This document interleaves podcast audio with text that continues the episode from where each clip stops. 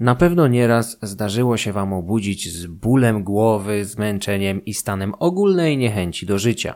Może też obudziliście się w trakcie nocy z ciężkim oddechem i uczuciem, jakby coś usiadło Wam na piersiach? Nie lekceważcie takich objawów, bowiem mogą wskazywać na odwiedziny nieproszonego gościa. Niemal wszyscy Słowianie wierzyli w złośliwe demony nawiedzające ich domostwa ciemną nocą. Stworzenia owe były wyjątkowo złośliwe i dokuczliwe, zaś w uprzykrzaniu życia nie ograniczały się jedynie do ludzi. Czasami atakowały również zwierzęta gospodarskie, zwłaszcza konie. W większości wypadków nazywano je zmorami, chociaż pojawiały się też mary, gnieciuchy, kikimory, siodełka, siodła. Wszystko zależało od lokalnych tradycji. Kikimora wskazuje wyraźnie na wpływy rosyjskie. Gnieciuchy wzięły się od gniecenia i ugniatania, o którym niedługo opowiem. Mary i zmory mogą pochodzić od słów morzyć i zmarły, ale pewności nie mamy. Zmora była specyficznym demonem, któremu blisko było do upiorów i jakże popularnych dzisiaj wampirów. Zmora za dnia zamieszkiwała ciało niczego nie podejrzewającej kobiety z sąsiedztwa. Opuszczała je, gdy sąsiedzi kładli się spać. Działała jedynie w nocy, najczęściej pomiędzy północą a trzecią nad ranem. Wtedy to mogła przybrać postać półprzezroczystej, kościstej baby o ogromnych oczach i niezbyt zachęcającym oddechu.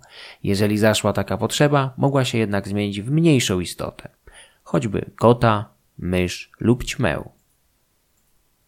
W tej postaci była w stanie prześlizgnąć się przez najmniejszą szparkę i dostać do sypialni ofiary. Co ciekawe, musiała również wrócić tą samą drogą. Gdy już znalazła się u celu, siadała śpiącemu na piersi. Szponiastymi rękami otwierała jego usta, a następnie wpuszczała długi jęzor do jego ust. W ten sposób pożywiała się krwią nieświadomej ofiary. Rzadko dusiła ze skutkiem śmiertelnym. Znacznie chętniej zadowalała się regularnymi odwiedzinami.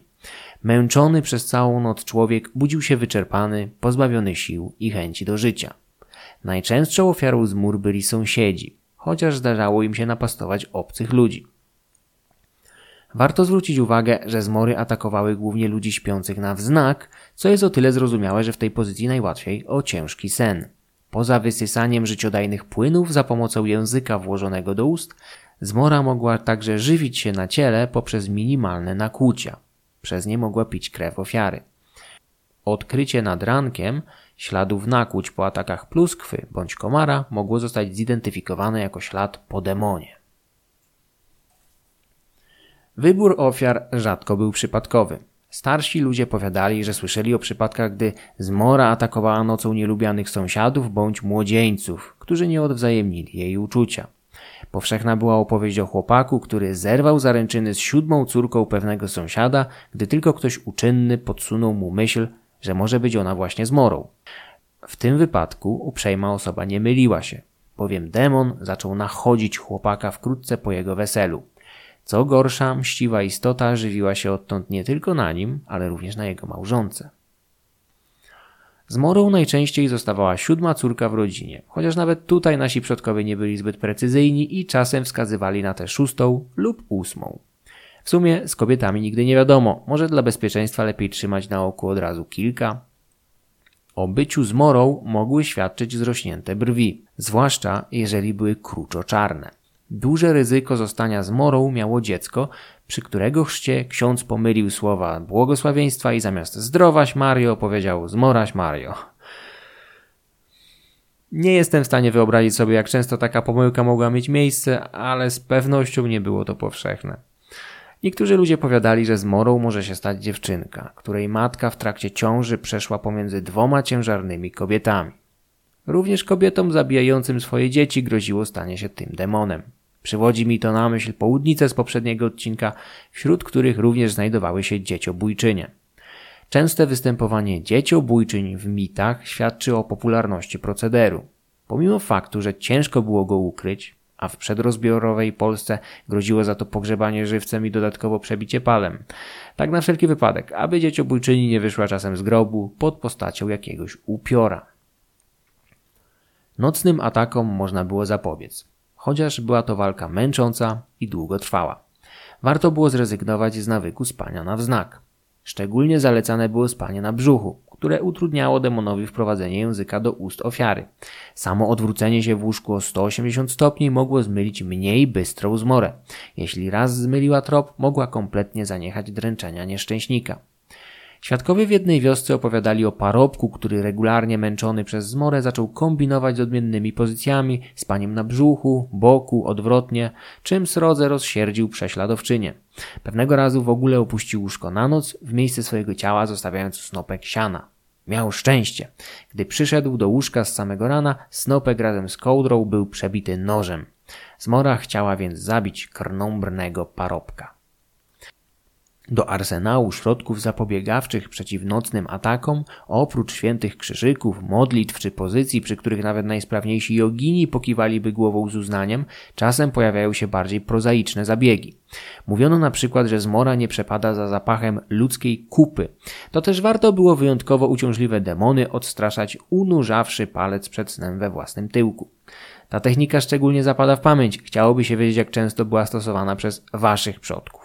Waszych, bo moi z całą pewnością palców do tyłka sobie nie wsadzali. To nie wyczerpywało metod walki ze zmorami. Koło łóżka kładziono również noże i siekiery postawione na sztorc. Obok nich dla pewności można było rozłożyć gałązki cierniowe. Kto wie, może demon nastąpi na nie nocą i z piskiem ucieknie z sypialni? Szyję można było dodatkowo zabezpieczyć ostrą szczotką postawioną włosiem do góry. Gdyby jeszcze do ust wsadzono kawałek chleba, a ścianę obwieszono ziołami bądź świeżym tatarakiem, to sukces właściwie byłby prawie murowany. Prawie, bo życie udowadniało, że zmory były najwyraźniej równie przebiegłe i nieustępliwe jak ich ofiary. Pewną metodą było zasypianie ze zwierzęciem, takim jak kot czy pies. Jeżeli zmora przyjmowała w nocy postać myszy bądź łasicy, z całą pewnością bała się podejść do łóżka chronionego przez psa lub kota. Mieszkańcy jednej z wiosek opowiadali sobie historię o gospodarzu, któremu zmora męczyła nocą konia. Pewnego razu zamknął więc w jego stajni psa. W środku nocy usłyszał dzikie ujadanie i jazgot dochodzący z budynków gospodarczych. Wybiegł czym prędzej i zdążył jeszcze zobaczyć uciekającego, pokrwawionego kota. Nazajutrz dowiedział się, że siódma córka pewnego sąsiada została w nocy pogryziona przez nieznajome psy. Niejednokrotnie dręczona osoba budziła się we śnie i była w stanie zobaczyć prześladowczynię. Czasem musiała uznać bezsilnie jej wyższość, niekiedy jednak udawało się nawiązać dialog z demonem. Zmora mogła odpuścić ofierze, jeżeli ta obiecała jej coś wartościowego w zamian. Czasem takim precjozem mogła być choćby kromka chleba z masłem, następnego dnia wręczana pierwszej kobiecie spotkanej kolejnego ranka. Obietnicę należało niezwłocznie dotrzymać. W przeciwnym wypadku ryzykowało się wzmożony gniew prześladowczyni, która, jak już wiemy z poprzedniego przypadku, była w stanie wrócić uzbrojona. Chłopi czasami opowiadali o przypadkach złapania zmory, rzec by można na gorącym uczynku. Przebudzeni w środku nocy zobaczyli na klepisku mysz, kota, żabę lub choćby ćmę. Takiej sytuacji należało nieznane zwierzę przygwoździć nożem lub widłami. Można było też odciąć mu jakąś część ciała. Przyłapana w ten sposób zmora uciekała czym prędzej na pozostałych kończynach. Następnego dnia okolice mogła sparaliżować informacja o tym, że jedna z miejscowych dziewczynek została znaleziona nad ranem w swoim własnym łóżku bez ręki, warkocza lub z pokiereszowanym ciałem. Niejedna przebita widłami żaba zmieniała się w trupa złośliwej sąsiadki lub co bardziej kuszące teściowej. Zastanawiające, czy powyższych wierzeń nie wykorzystywano czasem do uzasadnienia morderstw dokonywanych na jakiejś nielubianej sąsiadce, małżonce bądź zbyt opryskliwej teściowej. Wraz z wzrostem znaczenia chrześcijaństwa arsenał obronny powiększał się coraz bardziej o dewocjonalia, wodę święconą lub obrazy ze świętymi. Czasami obrysowywano łóżko ofiary poświęconą kredą. Takie święte bariery miały rzekomo powstrzymywać demony przed napastowaniem śpiących. Na Mazowszu opowiadano sobie nawet historię o pewnym kościelnym, który obrysowywał łóżka ofiar, za solidną opłatą oczywiście, za pomocą poświęconej kredy. Pewnego razu obrysował łóżko młodej dziewczyny, co noc dręczonej we śnie. Kilka kolejnych nocy było nadzwyczaj spokojnych, ale wkrótce sytuacja wróciła do poprzedniego stanu i zmora znowu zaczęła męczyć dziewczynę. Po dokładnej inspekcji linii kredowej rodzice ofiary uświadomili sobie, że w kącie, tuż pod ścianą, pozostała szpara mająca centymetr, może dwa. kościelny został poczęstowany bimbrem przed przeprowadzeniem świętego obrzędu.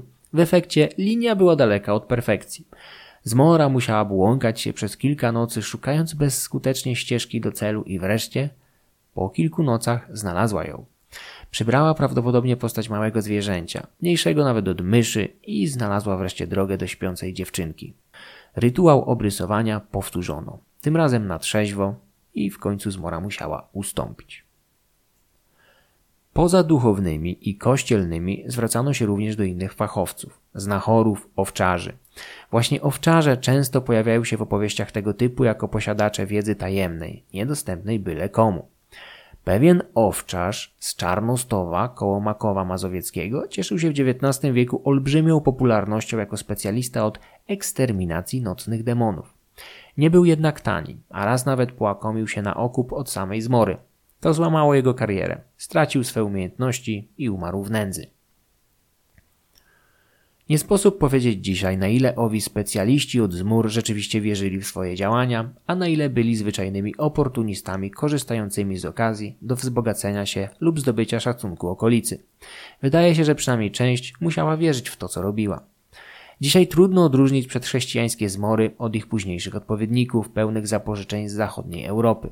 Niektórzy badacze sugerują, że nasza poczciwa zmora to tak naprawdę mieszanka starych, słowiańskich demonów oraz zachodnioeuropejskich czarownic, które pod postacią małych zwierząt, takich jak łasica, kot lub nawet mysz, nawiedzały domostwa i wysysały krew ze śpiących ofiar. Samo działanie zmór tłumaczy się dzisiaj warunkami życia, zasypianiem z pełnym żołądkiem bądź chorobami dręczącymi chłopów. Duszności nocne mogły nawiedzać osoby, które obiadały się na noc bądź spożywały dużo alkoholu. Na terenie Rzeszowszczyzny często wspominano o niejakim gnieciuchu, małym, kosmatym stworze, który nocą nawiedzał chałupy i wspinał się na łóżka chłopów. Szczególnie upodobał sobie tych, którzy spożywali alkohol tuż przed snem. Gnieciuch mógł przybrać postać grubego kota, który gniótł przez całą noc swego gospodarza, siedząc na jego klatce piersiowej i delektując się zapachem alkoholu. Kuzynką z mur i gnieciuchów była niejaka nocnica, o której nie wiemy wiele poza tym, że wydaje się być ona pewnym wariantem zmory. Nocnica, czasami nazywana płaczką, atakowała nocą, za cel wybierając przede wszystkim dzieci. Podstawową różnicą był fakt, że zmora ujawniała się nocą, a za dnia zamieszkiwała ciało nieświadomej kobiety. Nocnica zaś była pełnoetatowym demonem mieszkającym poza ludzkimi siedzibami. O nocnicach wspomina w swoim XIII-wiecznym katalogu magii pewien mnich, niejaki Rudolf. Mówi on, że miejscowe chłopki wierzyły w jakiś zabobon, który kazał im nocą modlić się do niejakiej fauny, aby to jej dziecko płakało w nocy, nie zaś ich. Wydaje się, że fauna była jakąś wersją nocnicy, a zarazem pozostałością po przedchrześcijańskich wierzeniach w demony leśne, które mogły być zarówno opiekuńcze, jak i szkodliwe. W późniejszych wiekach znowu mamy liczne wzmianki o nocnicach, demonach, które nawiedzają nocą chałupy, szczypią dzieci i nie dają im usnąć. Powszechnie wierzono, że nocny płacz u dzieci był wywołany właśnie przez nocnicę. Chęć uchronienia dziecka przed nocnicami zaowocował wytworzeniem licznych magicznych rytuałów i formuł. Ataków demonicznych szczególnie obawiano się, gdy słońce zachodziło, krwisto czerwono, czyli jak mówiono dawniej, na zażar. Wtedy to matka mogła wymówić magiczną formułę Zarze, zarze, zarzycki, weźcie memu dziecku nocnicki. Naturalnie nie chodziło tutaj o naczynie do sikania, tylko o nieproszonego gościa z zaświatów.